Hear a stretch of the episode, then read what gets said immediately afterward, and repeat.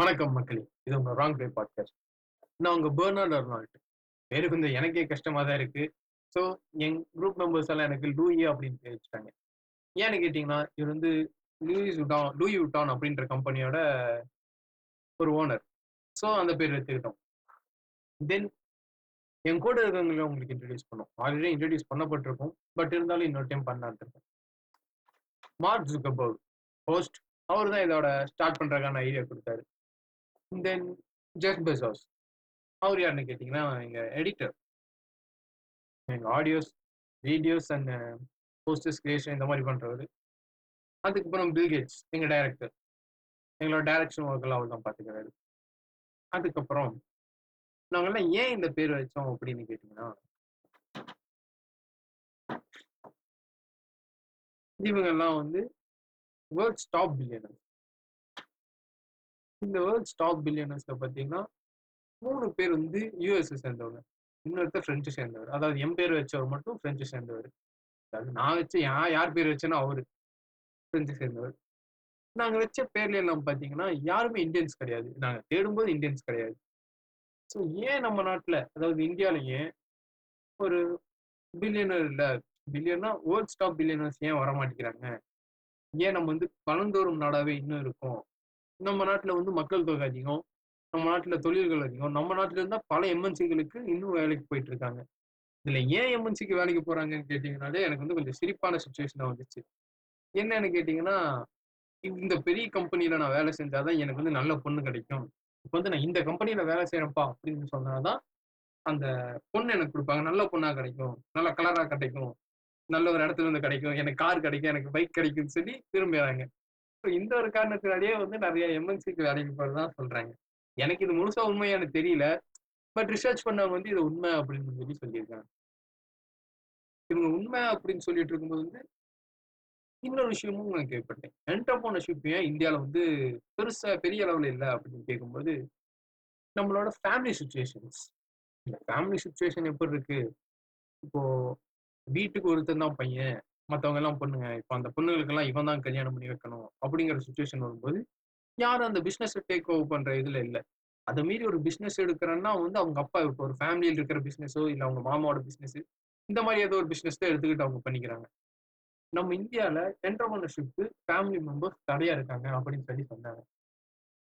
மிக முக்கிய காரணமாக அதுவா அப்படின்னு பார்க்கும்போது அது இல்லை அப்படின்னு சொல்லி இந்தியன்ஸே சொன்னாங்க. அதுக்கு அடுத்த கட்ட காரணம் அப்படின்னு சொல்லும்போது எஜுகேஷன் சிஸ்டம் சொன்னாங்க. நம்ம எஜுகேஷன் சிஸ்டம்க்கு முன்னாடி ஃபர்ஸ்ட் இந்த ஃபேமிலியில் இருக்கிற ரிஸ்க்ஸே பார்ப்போம். ஃபேமிலியில் பார்த்தீங்கன்னா இவங்க என் பையன் இவன் தான் வந்து என் பொண்ணுகளை கல்யாணம் பண்ணி கொடுக்கணும், இவன் தான் என்னை பார்த்துக்கணும், எனக்கு மருத்துவ செலவு இருக்குது, மாதம் மாதம் எனக்கு பணம் கொடுக்கணும், ஹாஸ்பிட்டல் பண்ணணும், நான் வாடகை வீட்டில் இருக்கேன் அப்படின்னு சொல்லி இது பண்ணுறாங்க. இப்போ நம்மளாம் எது பெரிய சொத்துன்னு நினைக்கிறோம். இப்போ என் பேரண்ட்ஸே எது எனக்கு பெரிய சொத்து அப்படின்னு சொல்கிறாங்கன்னா, ஒரு சொந்த வீடு வாங்கு, ஒரு சொந்த கார் வாங்கு, செட்டில் ஆகுது அப்படிங்கிறதான் பெரிய சொத்தாக பார்க்குறாங்க. இப்போ நான் போய் அந்த வீடு வாங்கணும் அப்படின்னு சொல்லி ஒரு லோன் போட்டேன்னா 40 வருஷம் 50 வருஷம் இஎம்ஐ போகுது. எனக்கு 40 வருஷம் 50 வருஷம் இஎம்ஐனா நம்ம வாழ்க்கையில் பாதி போயிடுது. பாதியை முழு வாழ்க்கையில் நமக்கு இப்போ அவ்வளோதான் இருக்குது. முழு வாழ்க்கையிலுமே இஎம்ஐலேயே போயிடுறோம். எனக்கு இப்போ வந்து அசட்டாக தெரியல, அது ஒரு லைபிலிட்டியாக தெரியுது. லைபிலிட்டின்னு கேட்டிங்கன்னா நமக்கு அது வந்து ஒரு சொத்தாக இல்லை, அது கடைசி வரைக்கும் நமக்கு அது ஒரு பொறுப்பாக அந்த கடனை நம்ம முடிச்சே தான் தீரணும் அப்படிங்கிற இதுக்கு தள்ளப்படுறோம். ஒரு வீட்டை வாங்கி எனக்கு எதாவது ஆயிடுச்சுன்னா எனக்கு அப்புறம் வர்ற தலைமுறைகளும் வந்து அந்த கடனுக்கு வந்து இதாகும். இப்போ ஏழைகள் திரும்ப திரும்ப ஏன் ஏழையாகவே மாறுறாங்கன்னு கேட்டிங்கன்னா, நான் சொத்துன்னு நினச்சி வாங்குற அத்தனையுமே கடனில் வாங்குறேன். அந்த கடனில் வாங்க எனக்கு அது எல்லாமே வந்து பொறுப்புகளாக மாறுது. இது வந்து கொஞ்சம் அக்கௌண்ட்ஸ் எல்லாம் படித்து அதுலேருந்து தான் சொல்கிறேன். ஸோ அதனால தான் சொத்து பொறுப்புன்னு சொல்லிட்டு இருக்கேன், வேற எதுவும் இல்லை, தப்பாக நினச்சிக்காதீங்க. இப்போ இந்த சொத்துக்கள் அப்படின்னு சொல்லும்போது இந்த பணக்காரங்க என்ன சொல்கிறாங்க அப்படின்னு சொல்லி rich dad and poor dad அப்படின்னு சொல்லி ஒரு புக்கு, ராபர்ட் கியோசாகி எழுதின புக்கு, இன்னும் நல்ல புக்கு. இந்த பணக்காரன் ஆகணும் அப்படின்னு நினைக்கிறவங்க வந்து இந்த புக்ஸ் படிக்கிறது வந்து கொஞ்சம் நல்லா இருக்கும். இங்கே வந்து நல்ல கண்டென்ட் இருக்கிற புக்கு, ஒரு 6 ஹெட்டிங்கில் வந்து சூப்பராக படி வச்சிருப்பாரு. எல்லாம் பணத்தை பற்றி புரிஞ்சுக்கணும் அப்படின்னு சொல்லி அவர் சொல்லியிருப்பாரு. அந்த புக்கில் உண்மையாகவே நிறைய விஷயங்களை சொல்லியிருப்பாரு. அந்த புக்கை படித்தா இப்போ நானும் சில விஷயங்களை சொல்ல வரேன். அவர் வந்து நான் இன்வெஸ்ட் பண்ணுறேன், நான் வந்து எதையும் வாங்கலை, நான் இன்வெஸ்ட் பண்ணுறேன், அந்த விஷயத்துக்காக நான் இன்வெஸ்ட் பண்ணுறேன். ஃபர்ஸ்ட் திங் வந்து எங்கிட்ட இருக்கிற நெகட்டிவிட்டின்னு எடுக்கணும். இப்போ ஒரு பொருளை நான் வாங்க போகிறேன்னா அது என்னால் வாங்க முடியுமா அப்படின்ற கேள்வி விட்டுட்டு இதை வாங்கறதுக்கு நான் என்ன பண்ணணும் அப்படின்ற கேள்வி நான் கேட்க ஆரம்பிச்சேன்னா எனக்கு பணம் வர ஆரம்பிக்கும். அதுக்காக நான் உழைக்க ஆரம்பிச்சேன். ஃபர்ஸ்ட் திங், உங்க ஆம்பிஷனை நீங்க கைவிடாதீங்கன்னு ஒரு சொல்ல வராது. உங்க ஆம்பிஷன்ல நீங்க டிராவல் பண்ணுங்க. உங்களுக்கு என்ன தேவையோ அதுக்காக நீங்க டிராவல் பண்ண ஆரம்பிச்சா அது உங்களுக்கு எல்லா விஷயமும் கிடைக்கும் அப்படின்னு சொல்லியிருக்காரு. அதுக்கப்புறம் நம்மளுக்கு இருக்கிற பெரிய பிரச்சனைன்னு கேட்டீங்கன்னா ரிஸ்க் டேக்கிங். இப்போ வந்து இந்த என் வீட்டிலே வந்து அவன் பெரிய பையன், என் பொண்ணுகளுக்கெல்லாம் கல்யாணம் பண்ணணும் அப்படின்னு சொல்லும்போது அவங்க வீட்டுல யாரும் இவனை ரிஸ்க் எடுக்கிறது இல்லை, இவரே ரிஸ்க் எடுக்கிறது இல்லை. இப்ப எங்க அப்பாவை பாத்தீங்கன்னா வீட்டுக்கு மூத்த பையன், அவருக்கு 3 தங்கச்சி இருந்துச்சு. அவர் வந்து சினிமாவில ஒரு ஆர்ட் டைரக்டர் ஒர்க் பண்ணாரு. ஆர்ட் டைரக்டர் ஒர்க் பண்ணிட்டு இருக்கும்போது வெளியூருக்கெல்லாம் போகணும், இப்ப வந்து என்னால என் வீட்டுல பாதுகாத்துக்க முடியாது, என் வீட்டுக்கு சரியான டைம்ல சம்பளம் தர முடியாது அப்படின்னு சொல்லி அந்த வேலையெல்லாம் விட்டு மறுபடியும் வந்து அவர் இங்கே வேலை செய்யறாரு. ஒருவேளை அவர் அங்க போயிருந்தா இப்போ நான் வேற மாதிரி இருந்திருக்கலாம், ஒருவேளை என் குடும்ப சூழ்நிலை வேற மாதிரி போயிருக்கலாம். ஸோ இந்த மாதிரி தான் வந்து நம்ம ரிஸ்க் எடுக்க பயப்படுறோம். அதுக்கப்புறம் பார்த்தீங்கன்னா இப்போ நிறைய பேர் ஷேர் மார்க்கெட்ல இன்வெஸ்ட் பண்ண ரெடியாகிறாங்க. ஆனால் அவங்க வீட்டில எல்லாம் என்ன சொல்றாங்க அப்படின்னு கேட்டிங்கன்னா, ஷேர் மார்க்கெட்டா ஐயோ இல்லை எல்லாம் மொத்தமாக போயிடும், ஒருவேளை நம்மகிட்ட எதுவுமே இருக்காது, நீ போடுற மொத்த பணமும் போயிடும், உன்னை எல்லாம் ஏமாத்த தான் பார்ப்பாங்க ஷேர் மார்க்கெட்ல அப்படின்னு சொல்லி நம்ம யாரையும் எந்த விஷயத்தையும் கரெக்டாக செய்ய விட மாட்டாங்க. அப்படி செய்ய விடாம மாறும்போது ஒவ்வொரு டைமும் நம்ம பின்னாடி போய்கிட்டே தான் இருப்போம். தைரியமா நம்ம ஒரு விஷயத்த எப்போ முடிவு எடுத்து முன்னாடி போறோமோ அப்போதான் நம்மளால அந்த விஷயத்த கொண்டு வந்து கொடுக்க முடியும். நம்ம நிறைய விஷயம் சாக்ரிஃபைஸ் பண்ண வேண்டியது வரும். இந்த விஷயத்தை பொறுத்த வரைக்கும் பணம் அப்படின்ற ஒரு விஷயத்தை எப்போ நம்ம புரிஞ்சுக்க ஆரம்பிக்கிறோமோ அப்போதான் நம்மளால பணத்தை நம்மளுக்காக வேலை செய்ய வைக்க முடியும். பணம் நம்மளுக்காக இப்படி வேலை செய்யும் அப்படின்னு சொல்லி கேட்டீங்கன்னா, இப்போ எக்ஸாம்பிளுக்கு இன்வெஸ்ட்மெண்ட்டே எடுத்துக்கோங்க. இன்வெஸ்ட்மெண்ட்டை பொறுத்த வரைக்கும் நீங்க அதுக்காக வரத்தடைந்த நான் அது நமக்காக ஓடும். யார் பணக்காரன் அப்படின்னு சொல்ற கேள்விக்கு பதில் என்னன்னு சொன்னாங்க நிறைய பேர்னா, இப்போ எப்போ ஒரு நாள் நீ 2 மாசம் 3 மாசம் வீட்டில் இருந்தாலும் உனக்கு பணம் வந்துட்டு இருக்கோ அப்போதான் நீ பணக்காரன். பணக்காரனா நீ இப்படி வாழணும், இப்படி வாழணும், இப்போ இந்த கார் வச்சிருந்தா நீ பணக்காரன், இவ்வளோ பெரிய வீட்டில் வந்து நான் பணக்காரன் அப்படின்னு சொல்றாங்க. இப்போ நீ 2 மாசம் 3 மாசம் உடம்பு சரியில்லாம் வீட்டில் படுத்திருக்கியா, ஏன் நீ 2 வருஷமே படுத்திருக்கியா, உனக்கு பணம் தானா வருதா, அந்த பணம் உனக்காக உழைக்குதா, நீ பணத்துக்காக உழைக்காம அப்போ நீ பணக்காரன் அப்படின்னு சொல்லி நிறைய பேர் சொன்னாங்க. எனக்கு வந்து இந்த ரிச் டாட் பூர் டாட் புக்லையும் வந்து அதுதான் சொல்லியிருக்கு. எனக்கு பிடிச்ச ஒரு விஷயம் அது. அதுக்கப்புறம் கேட்டிங்கன்னா அந்த புக்கிலேயே வந்து நான் ஃபர்ஸ்ட் சொன்ன மாதிரி தான் நம்ம வாங்குறது எல்லாமே செலவுகளாக இருக்கு. அந்த செலவுகளை நம்ம எப்படி குறைக்கணும் அப்படின்றத தெளிவான விளக்கப்பட்டிருப்பாரு.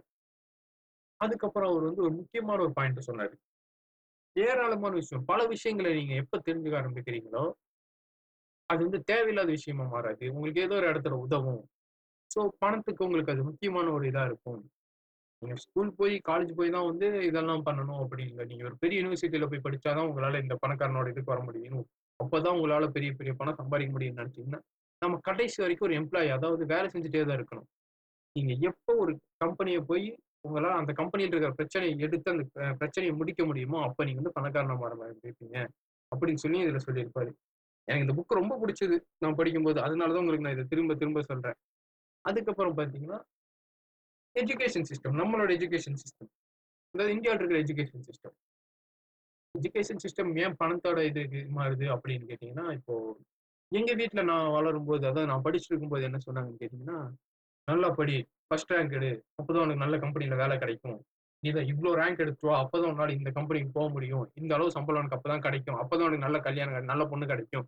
இந்த பொண்ணுங்கிற விஷயத்தை வச்சே பசங்க நிறைய பேர்த்து இவங்க வந்து பின்னாடி கொண்டு வந்துட்டாங்க. இப்போ பிஸ்னஸ் ஒன்று ஸ்டார்ட் பண்ணுறேன்னு சொன்னால் எங்கள் வீட்லேயே என்ன சொல்கிறாங்க, இப்போ நீ இது போய் பண்ணினா உனக்கு இவ்வளோ பிரச்சனை இருக்குது, இவ்வளோ பேர் உனக்கு பின்னாடி இருப்பாங்க, நீ வந்து இவ்வளோ பேர்த்துக்கு பின்னாடி போக, இவ்வளோ பேர்த்துக்கு பின்னாடி போகும்போது உனக்கு நிறைய போட்டி இருக்குது, உன்னால் இது புதுசாக போய் செய்ய முடியாது அப்படின்னு சொல்கிறாங்க. இப்போ நான் அதை மீறி, அவங்க சொல்கிறத மீறி நான் அதில் வந்து இது பண்ணேன்னா இப்போ என்னையே வந்து எல்லாம் தப்பாக பார்க்குறாங்க, எனக்கு யாரும் ஹெல்ப் பண்ணுறது இல்லை. ஸோ நான் வந்து அவங்களோட விஷயங்கள், அவங்க சொல்கிற சில விஷயங்களை நான் சாக்ரிஃபைஸ் பண்ண வேண்டியதாக இருக்குது. நிறைய விஷயங்களை சாக்ரிஃபைஸ் பண்ணி தான் இப்போ இந்த இடத்துலேயே உட்காந்துருக்கோம். ஆனால் ஒரு விஷயம் என்னென்னா, எங்கள் அப்பா எனக்கு ஹெல்ப் பண்ணாரு, ஸோ அதனால நான் கொஞ்சம் தெளிவாக இருக்கேன். எல்லா இடத்துலையும் இது இருக்காது, பட் இருந்தாலும் நம்ம அதில் ட்ரை பண்ணி முன்னாடி போய் தான் ஆகணும். நம்ம எஜுகேஷன் எப்படி இருக்குன்னு கேட்டிங்கன்னா, நீ இது படித்தாதான் இதாகும். இப்போ நிறைய பேர் பார்த்தீங்கன்னா 2020 சம்திங்கில் ஐடி ஃபீல்டு தான் நிறையா இருக்கும். இப்போ இன்ஜினியரிங் படி அப்படின்னு சொல்லியே வந்து மூவ் பண்ணாங்க. அப்படி இன்ஜினியரிங் படின்னு சொன்னதில் இப்போ நிறைய இன்ஜினியர்ஸ் வேலை இல்லாமல் தான் சுற்றிட்டு இருக்காங்க. இப்போ வேலை யாருக்கு இருக்குன்றதை விட யாருக்கு இல்லைன்னு இருந்தால் இன்ஜினியர்ஸ் தான் அதிகமாக இருக்காங்க. இப்போ நிறைய படங்களே நம்ம பார்த்துட்டோம்னா, இன்ஜினியருங்க எனக்கு எப்படிங்க வேலை இருக்கும், என்னங்க கேள்வி கேட்குறீங்கன்னு சொல்லி கலைக்கு வேற செய்ய ஆரம்பிச்சிட்டாங்க. ஸோ இப்போ படிப்பு தான் வந்து நமக்கு இந்த பணத்தை தருதா அப்படின்னு பார்த்தீங்கன்னா அது இல்லை. நம்ம பணம் அப்படின்ற ஒரு விஷயத்தை எப்போ படிக்க ஆரம்பிக்கிறோமோ அப்போதான் வந்து நாம் வந்து இதாகும். நாம எஜுகேஷன் சிஸ்டம்ல எப்போ பணம் எப்படி நமக்காக வேலை செய்யும் அப்படின்னு நம்ம பழக ஆரம்பிக்கிறோமோ படிக்க ஆரம்பிக்கிறோமோ அதுக்கப்புறம் தான் நம்ம நாடு வந்து முன்னேறும். முன்னேறுனா நிறைய யங்ஸ்டர்ஸ் இப்போ பார்த்தீங்கன்னா பல நாடு மற்ற நாடுகளை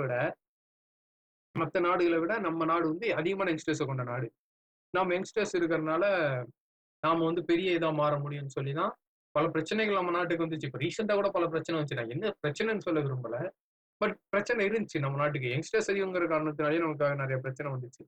இந்த யங்ஸ்டர்ஸ் பிரச்சனை அப்படின்னு சொல்லும்போது ஒருவேளை இந்த யங்ஸ்டர்ஸ் எல்லாமே என்ன செய்யணும்னு தெரிஞ்சு வேலையை செய்ய ஆரம்பிச்சிட்டாங்க. அதாவது இப்போ அமெரிக்காவில் இருக்கிற மாதிரி நம்ம வேலை செய்ய ஆரம்பிச்சிட்டோம்னா, இப்போ அமெரிக்காவில் இருக்கிற மாதிரி ஒவ்வொரு ஸ்டூடெண்ட்டும் ஒவ்வொரு விஷயத்தை இனிஷியேட் பண்ணி, இப்போ ஒவ்வொரு யங்ஸ்டரும் எனக்கு இதுக்காக தான் பணம் வேணும் அப்படின்னு சொல்லி தெரிஞ்சவன் அதுக்காக வேலை செய்ய ஆரம்பிச்சானா கண்டிப்பாக நம்ம நாடு முன்னேறும். இப்போது அமெரிக்காவில் இருக்கிறவர்கிட்ட அவனோட ஒரு வயசு வந்ததுக்கப்புறம் வீட்டிலேருந்து அவனே வெளியே வந்துடுறான் ஆட்டோமேட்டிக்காக. அப்போ தான் என்னால் வந்து புதுசாக ஒரு விஷயத்தை கற்றுக்க முடியும், அப்போ தான் என்னால் இது இனிஷியேட் பண்ண முடியும் அப்படின்னு அவன் கொஞ்சம் வேலைக்கு போய் அவன் படிப்பை முடிக்கிற வரைக்கும் வேலைக்கு போய் கொஞ்சம் பணத்தை சேர்த்து பணத்தை எப்படி வளர்க்கணும்னு சொல்லி தனியாக படிச்சுக்கிறான். அவங்க எஜுகேஷன் சொல்லித்தரதை விட இவன் தனியாக கற்றுக்கிறான். நம்ம அதை தனியாக கற்றுக்க முயற்சி பண்ணுறதில்லை. நமக்கு இப்போ இன்டர்நெட் வசதி இப்போ இந்த அளவுக்கு வளர்ந்துருக்கும் போது, நம்ம டிஜிட்டலைஸ்டாக இவ்வளோ ஆயிருக்கும் போதும் நம்ம இன்னும் அதை வந்து தனியாக கற்றுக்க ஆரம்பிக்கல. நானே அதை கற்றுக்க ஆரம்பிக்கிறேன். இன்னும் இந்த சுச்சுவேஷனில் நாம் இருக்கும்போது நம்மளால இன்னும் எதையும் மூவ் பண்ண முடியல. இப்போ அங்கே இருக்கிற ஒருத்தன் பார்த்தீங்கன்னா, நான் சுமாராக ஒரு இதில் படித்தேன், ஒரு அந்த நாட்டில் நடந்த ஒரு சும்மா ஒரு ட்ரைனிங் செஷன் ஒன்று பார்த்தேன். அதில் வந்து முக்கியமாக என்ன வேலை பண்ணிருக்காங்க அப்படின்னு சொல்லி பார்த்தீங்கன்னா, ஒரு வீட்டை போக்கியத்துக்கு எடுத்து அதை இன்னொருத்தருக்கு வாடகைக்கு விடுறாங்க. இப்போ போக்கியத்துக்கு எடுத்த வீட்டை அவர் திருப்பி கொடுக்கும்போது அவர் கொடுத்த பணத்தை மறுபடியும் அவர் கையில் திருப்பி கொடுத்துருவாங்க. இப்போ வாடகைக்கு வரும்போது இவங்க கொடுத்த பணத்தை இவரும் திருப்பி கையில் கொடுத்துருவாரு. ஆனால் அந்த அவருங்க கொடுத்த வாடகை மாசம் வாடகை அவருக்கு இன்கம் சோர்ஸாக அவருக்கு இருந்துகிட்டே தான் இருக்குது. இப்போ இப்படி தான் பணம் ஒர்க் ஆகுது. அந்த நாட்டை பொறுத்த வரைக்கும் இதுதான் முக்கியமான இதாக ஸ்டூடெண்ட்ஸ் பண்ணிட்டு இருந்தாங்க. நம்ம நாட்டில் பார்த்தீங்கன்னா யாருமே இதை இனிஷியேட் பண்ணல. நம்ம நாட்டில் வந்து இதை இனிஷியேட் பண்ணணும் அப்படிங்கிற தாட் கூட யாருக்கும் வரல. மேபி இது யாரும் இனிஷியேட் பண்ணியிருக்கா எங்களுக்கு தெரியாமல் இருக்கலாம், பட் பரவாயில்ல இது இன்னும் பண்ணப்படலை. ஒருவேளை இது பண்ணுனா நம்ம யங்ஸ்டர்ஸ்க்கெல்லாம் வந்து வேற விதமான ஏதோ ஒரு சோர்ஸ் கிடைக்கும். நமக்கு நிறைய சோர்ஸஸ் இருக்குது. இப்போ கிட்டத்தட்ட 700-800 அதிகமாக ஸ்டூடெண்ட்ஸ் பண்ணுற மாதிரியே சோர்ஸஸ் இருக்குது நம்ம ஊரில். ஆனால் நம்ம யாருமே அதை இனிஷியேட் பண்ணல. ஏன்னா நம்ம யாருக்கு அது இன்னும் தெரியலை. நம்ம யாரும் இன்னும் எதையும் முயற்சி பண்ணல. இப்போ நான் படிக்கும்போது கேட்டிங்கன்னா ஒரு பார்ட் டைம் ஜாப் போனேன். என் பார்ட் டைம் ஜாப் எனக்கு எப்படி இருந்துச்சுன்னு கேட்டிங்கன்னா, என் வண்டிக்கான இஎம்ஐ கட்டுறதுக்கே எனக்கு பத்தலை. மாதம் வந்து நான் வண்டிக்கான இஎம்ஐலேயே தான் எனக்கு போச்சு. இந்த வண்டி இஎம்ஐன்னு சொல்லிட்டு இருக்கும்போது என்னோட சம்பளம், நான் சம்பாதிக்கிற சம்பளம் ஃபுல்லாக அதில் போச்சு. என் ஸ்டடீஸ்லேருந்தே நான் மாறி வந்துட்டேன். இப்போ சம்பாதிக்கணும் அப்படின்ற ஒரு ஓட்டத்துக்கு நான் ஆரம்பிச்சிட்டேன். எனக்கு அந்த ஓட்டம் வரும்போது தான் புரிஞ்சிச்சு. அந்த ஓட்டத்தில் வந்து நான் வெளியே வரும்போது தான் நாம் என்னடா பண்ணோம், இப்போ எனக்கு தேவை பணம் தானே அப்படின்னு சொல்லி தான் இப்போ வந்து ஒரு புதிய முயற்சியாக நாங்கள் இதுக்கு வந்தோம். எனக்கு சினிமா பிடிக்கும். ஸோ நான் சினிமாக்காக வேலை செஞ்சேன். அதில் நாங்கள் போட்டி போட்டு பார்த்தோம். கொஞ்சம் கஷ்டமாக தான் இருக்குது. நாங்கள் இன்னும் போட்டி போட்டு தான் இருக்கோம். அதை முழுசாக விட மாட்டோம். பட் இருந்தாலும் ஏதோ ஒன்று இனிஷியேட் பண்ணுன்னு சொல்லி இனிஷியேட் பண்ணியிருக்கோம். இதுவும் ஒரு பிஸ்னஸ் மெத்தடாக தான் ஸ்டார்ட் பண்ணியிருக்கோம். நான் ஓப்பனாகவே சொல்கிறேன், பணம் தான் இங்கே எல்லாம், பணம் தான் இங்கே எல்லாத்தையுமே முடிவு பண்ணுது அப்படின்ற ஒரு தாட்டுக்கு வந்தனால தான் நாங்கள் இதுக்குள்ளே இறங்கணும். இப்போ சினிமா எடுக்கணும், இப்போ நாங்கள் ஒரு பேசிக்காக ஒரு ஷார்ட் ஃபிலிம் எடுக்கணும்னாலே மினிமம் ஒரு 60,000 to 80,000 தேவைப்படுது. அந்த 60,000 to 80,000 நாங்கள் ரெடி பண்ணோம்னாலே எங்களுக்கு பல வருடங்கள் இழுத்துரும். ஸோ அதுக்காகவே நாங்கள் இதை வந்து ஸ்டார்ட் பண்ணியிருக்கோம்.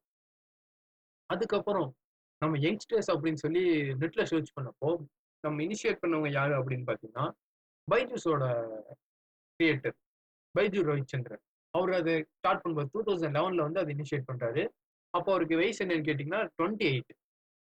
இப்போ நம்ம ஊரில் இருக்கிற ஒரு யங்ஸ்டருக்கு 28ஆவது ஏஜ் நம்ம இதை ஸ்டார்ட் பண்ணுறது. இது எல்லாரும் பண்ணல. 28 ஒரே ஒரு ஆள். அவர் ஒரு டீச்சர். ஸோ அவர் வந்து என்ன ஐடியா பண்ணார்னா, நான் டீச்சிங்கை வந்து இன்டர்நெட்டில் பண்ணுறேன், இன்டர்நெட் வழியாக ஒரு இதில் பண்ணுறேன் அப்படின்னு சொல்லி ஸ்டார்ட் பண்ணால் தான் இந்த பைஜூஸ் இப்போ வந்து அது வேற மாதிரி போயிட்டு இருக்கு. இப்போ ஆன்லைன்ல தான் எல்லா கிளாஸும் சொல்லும்போது பைஜூஸ் அப்படியே மாறிடுச்சு. இந்த குவாரண்டைன் வந்து பைஜூஸ்க்கு இன்னும் கொஞ்சம் ஹெல்ப் பண்ணுச்சு. இப்போ பார்த்தீங்கன்னா இந்தியன் ஜெர்சி வந்து அவங்க தான் இது பண்ணோம் அப்படிங்கிற ஒரு இதுக்கே வந்துட்டாங்க. அவங்க அந்த அளவுக்குள்ள வந்துட்டாங்க. அதுக்கப்புறம் பார்த்தீங்கன்னா பேடிஎம்மும் சேம் இயர் 2011 தான் வந்து இனிஷியேட் ஆச்சு. அப்போ அவருக்கு வயசு என்னன்னு கேட்டிங்கன்னா 31. பேடிஎம் வந்து 31ல பேடிஎம் ஓனர். அவரு பேர் என்ன கேட்டிங்கன்னா விஜயசேகர் சர்மா. 31 ஏஜில் வந்து அவர் அதை இனிஷியேட் பண்ணி போறாரு. இவங்க எல்லாம் நான் நெட்ல என்ன போட்டு சர்ச் பண்ணேன்னு கேட்டீங்கன்னா இந்தியாஸ் யங்கஸ்ட் பில்லியனர்ஸ் அப்படின்னு போட்டு சர்ச் பண்ணேன். யங்கஸ்ட் இந்தியா பில்லியனர்ஸ் போட்டு சர்ச் பண்ணும்போது 31 வயசு 41 வயசுல இருக்கிறவங்க தான் வர்றாங்க. அப்போ இந்தியாவில் இருக்கிறவங்க 31 வயசு 41 வயசுல இருக்கிறவங்க தான் பில்லியனர்ஸ் அப்படின்னு சொல்லும்போது எனக்கு நாம் அவங்க தான் யங்ஸ்டர்ஸா, அப்போ நம்ம யார் இன்னும் கிட்ஸா அப்படிங்கிற கேள்வி வந்துச்சு. ஒருவேளை நாம் யாரும் இன்னும் இது இனிஷியேட் பண்ணலையோ, நாம் ஏன் இன்னும் எம்என்சிஸ்க்காக வேலை செய்யறோம்? இப்போ கூகுள் கம்பெனி சிஇஓ எல்லாம் பார்த்தீங்கன்னா தமிழ்நாட்டை சேர்ந்தவர், அவரும் இன்னும் அதுக்காக தான் வேலை செய்யறாரு. அவருக்கான வருமானம் அவருக்கு வருது, அவருக்கு அது அவரோட டேலண்ட் என்னன்னு தெரிஞ்சு அவர் அதுக்காக வேலை செஞ்சாரு, அவருக்கு அது கிடைச்சது. ஸோ நமக்கான டேலண்ட் என்ன அப்படிங்கிறதையும் நம்ம இன்னும் தேடி ஓடிட்டு இருக்கோம். ஒருவேளை நம்ம அதை கண்டுபிடிச்சி இப்போ எனக்கு ஒரு பிஸ்னஸ் இது பண்ண வர முடியும் அப்படின்னு நம்ம பண்ணிங்கன்னா கண்டிப்பாக போய் ஏதோ ஒரு பிஸ்னஸை ஸ்டார்ட் பண்ணுங்க. தென் வந்து அதில் இருக்கிற ரிஸ்கெல்லாம் வந்து எப்படி இது பண்ணணும் அப்படின்னு கற்றுக்கோங்க. சின்ன பிஸ்னஸாக இருந்தாலுமே பண்ணுங்க, தைரியமாக பண்ணுங்க. நிறைய சாக்ரிஃபைஸ் பண்ண வேண்டிய விஷயம் வரும். சாக்ரிஃபைஸ் பண்ணாமல் நம்மளால் எதையுமே இங்கே பண்ண முடியாது. நீங்கள் லவ்வே பண்ணிங்கனாலும் நிறைய விஷயத்த அங்கே சாக்ரிஃபைஸ் பண்ணி தான் ஆகணும், நமக்கு வேற வழி இல்லை. அது மட்டும் இல்லாமல் நம்ம நாடு வந்து வளர்ந்து வர நாடு, வளர்ந்த நாடு கிடையாது. நம்ம ரொம்பவே அதிகமாக அடிபடுவோம். இப்போ இந்த நாட்டில் நிறைய பேர் இருக்காங்க, நாங்களே ஸ்டார்ட் பண்ணும்போது எங்களை பண்ணாத அப்படின்னு சொல்றதுக்கு தான் ஆள் அதிகமாக இருந்தாங்க. எங்கள் கூட நிற்கிறக்கு ஆளுங்களே இல்லை. ஸோ நாங்களே 4 பேர் ஃபார்ம் ஆகி எங்களை நாங்களே வலுப்படுத்திக்கிட்டு வரணும் அப்படிங்கிறதுக்காக தான் நாங்கள் தனியாக ஆரம்பிக்காம 4 பேரை கூட்டம் சேர்ந்து ஆரம்பிச்சது. இந்த 4 பேரோட முயற்சி கண்டிப்பாக மேலே வரும் அப்படின்னு நாங்களும் நம்புகிறோம். இதே மாதிரி நீங்களும் உங்களால் எவ்வளோ பண்ண முடியுமோ அவ்வளோ பண்ணி முன்னாடி வாங்க. இப்போ பிஸ்னஸ் அப்படின்னு சொல்லி போனீங்கன்னா நிறைய ப்ராப்ளம் இருக்கும் பிஸ்னஸில். இப்போ ஒரு மேனுஃபேக்சரர் வந்து டேக்ஸ் தான் ப்ராப்ளமாக பார்ப்பாரு. ஏன்னா இப்போ எனக்கு வந்து இப்போ ஜிஎஸ்டி வந்தது வந்து மேனுஃபேக்சருக்கே டேக்ஸ் அதிகம். ஏன்னா நான் வாங்குறக்கும் பொருள், கொடுக்குறக்கும் பொருள், அந்த ஒரு பொருளை கொண்டு போகிறோம் பார்த்தீங்கன்னா அதுக்கும் டேக்ஸ் அப்படின்னு சொல்லி எல்லாத்துக்குமே டேக்ஸு டேக்ஸு டேக்ஸுன்றதே பார்ப்பாரு. ஆனால் இங்கே பையருக்கு பார்த்தீங்கன்னா மொத்த டேக்ஸ் ஒரு பையருக்கு தான் வந்து வருது. இப்போ எக்ஸாம்பிள் நம்ம பெட்ரோலே எடுத்துக்கோங்க. 48 ரூபாய்க்கு வாங்குற பெட்ரோலே இப்போ நமக்கு வந்து 100 ரூபாங்கிற ரேஞ்சுக்கு வருது. தென் பார்த்தீங்கன்னா 50 காசுல செய்யப்படுற பொருள் இப்போ 2 ரூபாய்க்கு விற்கப்படுது. இந்த மாதிரி இதுக்கு வந்து நம்ம டேக்ஸ்லேயே போகிறோம். ஸோ இந்த டைம்ல எல்லாம் பார்த்தீங்கன்னா நம்ம அதிகமாகவே சம்பாதிக்க வேண்டியதான். எக்ஸாம்பிளுக்கு இன்னொன்று சொல்லணும்னா எங்கள் அப்பா அம்மா கல்யாண டைம்ல எல்லாம் பார்த்தீங்கன்னா தங்கத்தோட ரேட் வந்து 1000 சம்திங் ஏதோ சொன்னாங்க, அந்த கிராம் சம்திங்கா என்னப்பா தங்கத்தோட ஒரு பவுன் வந்து 1000 சம்திங் தான் சொன்னாங்க. இந்த 1000 சம்திங் இப்போ அதோட ரேட் என்னன்னு கேட்டீங்கன்னா அந்த 1000 ஒரு பவுன் இப்போ 25,000 ரூபாயிலிருந்து 30,000 ரூபாய் வரைக்கும் இப்பவே ரேட் மாறிட்டு இருக்கு. இப்படி ரேட்டு மாற மாற இனி நம்ம வர்ற காலகட்டங்களுக்கு, அதாவது இப்போ இன்னொரு 10 வருஷம் போச்சுன்னா மேபி அந்த ஒரு பவுன் 2 லட்சம் 3 லட்சத்துக்கு விற்கிறதுக்கும் வாய்ப்பு இருக்கு. நம்மளோட பண தேவைகள் அந்த காலகட்டத்தில் பார்த்தீங்கன்னா 100 ரூபா இருந்தா ஒரு குடும்பத்தை ஒரு நாளைக்கு ரன் பண்ணிடலாம். இன்னைக்கெல்லாம் 3000 ரூபா 4000 ரூபாய்க்கு தேவைப்படுங்கிற கண்டிஷனுக்கு வந்துட்டோம். இதுக்கப்புறம் நம்ம எப்படி போவோம் அப்படின்றது இருக்கு. ஒரு ரிசர்ச் என்ன சொல்லியிருக்காங்கன்னா இப்போ ஒரு மாசத்துக்கு உங்களுக்கு மினிமமா 2 லட்ச ரூபா சம்பளம் இல்லாட்டி உங்களால உங்க குடும்பத்தை ரன் பண்ண முடியாது அப்படின்னு சொல்லியிருக்காங்க. அதுக்கப்புறம் ஷேர் மார்க்கெட் நம்ம ஊர்ல இருக்கிற பெரிய விஷயம், ஆனா நம்ம எல்லாருமே பார்த்து பயப்படுறோம். இங்க இருக்கிற பணக்காரங்க மட்டுமே அதை போய் பண்றாங்க. ஏன்னா அவங்களுக்கு வந்து நான் போடுற பணம் திருப்பி எடுக்க முடியும் அப்படின்ற நம்பிக்கை இருக்கு. நம்ம அதில் இருக்கிற ரிஸ்கை பார்த்து பயப்படுறோம். இந்த ரிஸ்க் அப்படிங்கறத சொல்லும் போதுதான் எனக்கு தெரியுது ரிஸ்க் அப்படின்னு சொல்லி நம்ம ஒவ்வொரு டைமும் முன்னாடி போகும்போது நம்ம ஒவ்வொரு டைமும் பின்னாடி போறோம். அதுல ரிஸ்க் இருக்க தான் செய்யுது, நான் இதுல போட்டு தான் தீருவேன் அப்படின்னு சொல்லி என்னைக்கு நம்ம இனிஷியேட்டிவா முன்னாடி போறோமோ அன்னைக்கு நம்மளோட நிலைமை மாறும். இப்போ அதுல பாத்தீங்கன்னா நிறைய புக்ஸ் இருக்கு. மெயினா புக்ஸ் அதிகமா படிச்சீங்கனாலே உங்களுக்கு வந்து இந்த பிஸ்னஸோட இனிஷியேட்டிவ் என்ன, பிஸ்னஸ் எப்படி கொண்டு போகணும் அப்படின்னு தெரியும். இந்த பிஸ்னஸ்க்காக அப்படின்னு சொல்லி மூவ் ஆகும்போது நிறைய ப்ராப்ளம்ஸ் நமக்கு இருக்கு. அதுக்கான சொல்யூஷன்ஸை நீங்க வெளியே தேடாதீங்க, உங்ககிட்டே தான் இருக்கு. உங்க பிஸ்னஸ் என்னன்னு உங்களுக்கு தான் தெரியும். நிறைய பேர் சொல்லுவாங்க இந்த பிஸ்னஸ் சக்சஸ் ஆகாது, இந்த பிஸ்னஸ் இப்படிதான் போகும், இந்த டைம்ல இந்த பிஸ்னஸ் செட் ஆகாது அப்படின்னு. உங்க மேல நீங்க நம்பிக்கை வைங்க, பிஸ்னஸ் போகும். நம்ம ஊர்ல இருக்கிற எல்லாருமே நீங்க ஒன்று புதுசாக பண்றீங்கன்னா கண்டிப்பா அதை எதிர்க்க தான் செய்வாங்க. எங்களுக்கும் இப்போ வரைக்கும் அது நடந்துட்டு தான் இருக்கு. எங்களை எதிர்க்கிறதுக்கு இன்னும் நிறைய ஆளுங்க இருந்துட்டு தான் இருக்காங்க. நாங்கள் இப்போ ஸ்டார்டிங் ஸ்டேஜில் இருக்கோம். நாங்கள் அதை வந்து இப்போதான் வந்து டேக்கிள் பண்ணிட்டு இருக்கோம். ஸோ நீங்களும் டேக்கிள் பண்ண ஸ்டார்ட் பண்ணுங்க, கண்டிப்பாக இது முன்னாடி போகும்.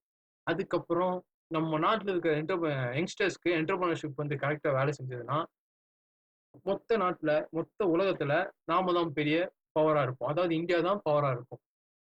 என்டர்பிரினர்ஷிப்பை நம்ம எல்லாருமே கத்துக்கணும்னா அதை இனிஷியேட் பண்ணும். இப்போ மொத்த இந்தியா யங்ஸ்டர்ஸ்லயும் 9% கீழே தான் இருக்காங்க என்டர்பிரினர்ஸ். அதாவது ஒரு பிசினஸ் ஸ்டார்ட் பண்ணிக்கிறாங்க யங்ஸ்டர்ஸ், அதுவும் இன்னும் யாரும் சக்சஸ் ஆகல. ஏன்னு கேட்டீங்கன்னா உங்களுக்கு போட்டி நிறைய பேர் இருக்காங்க, உங்களுக்கு ஹெல்ப் பண்ண யாரும் இல்லை. ஒருத்தர் கீழே தள்ளி விடுறதுக்காகவே தான் பார்த்துட்டு இருக்காங்க. யாரும் ஒருத்தர் முன்னேற்றி விடணும் அப்படின்னு பார்க்கல. இப்போ நானே ஒரு பிஸ்னஸ் ஸ்டார்ட் பண்ணுறேன் அப்படின்னு போகும்போது எங்கள் வீட்டில் என்னை தடுத்தாங்க. அதே மாதிரி தான் எல்லாரும் வீட்லையும். இப்போ என் ஃப்ரெண்டுக்கு பார்த்தீங்கன்னா அவங்க வீட்டில் இருக்கிற பிரச்சனையை வச்சு அவனை வச்சு இது பண்ணியிருக்காங்க. நீ வேலைக்கு தான் போகணும் அப்படின்ற தாட்டை அவனுக்குள்ள ஆட்டோமேட்டிக்காக பண்ணுறாங்க.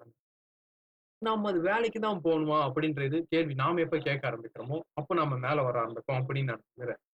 இப்போ மேலே வர வர கண்டிப்பாக நம்ம நாடும் வளரும். நாடு வளர்ந்துச்சுன்னா நாமளும் வளருவோம். எப்போ எனக்கு இதெல்லாம் சொல்லும்போது ஒரு விஷயம் ஞாபகம், பாரதியார் சொல்றாருன்னு நினைக்கிறேன், தனி ஒரு மனிதனுக்கு உணவில்லை எனில் ஜகத்தினை அழித்திடுவோம் அப்படின்னு. ஸோ நம்ம நாட்டில் தான் பெக்கர்ஸ் அதிகம். ஸோ நாம் எப்போ முன்னாடி போகிறோமோ அப்போ கண்டிப்பாக அவங்களே முன்னாடி கொண்டு வர முடியும். இந்த உலகம் கண்டிப்பாக மாறும், இந்தியா கண்டிப்பாக முன்னாடி வரும்.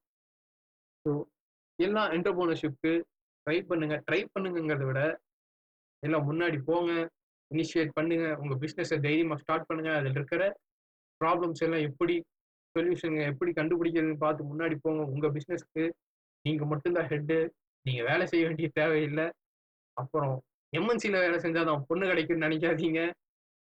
நீங்கள் தான் உங்கள் ஓன் கம்பெனிக்கு ஓனரு. ஞாபகம் வச்சுட்டு கரெக்டாக பாங்க. நன்றி. எனக்கு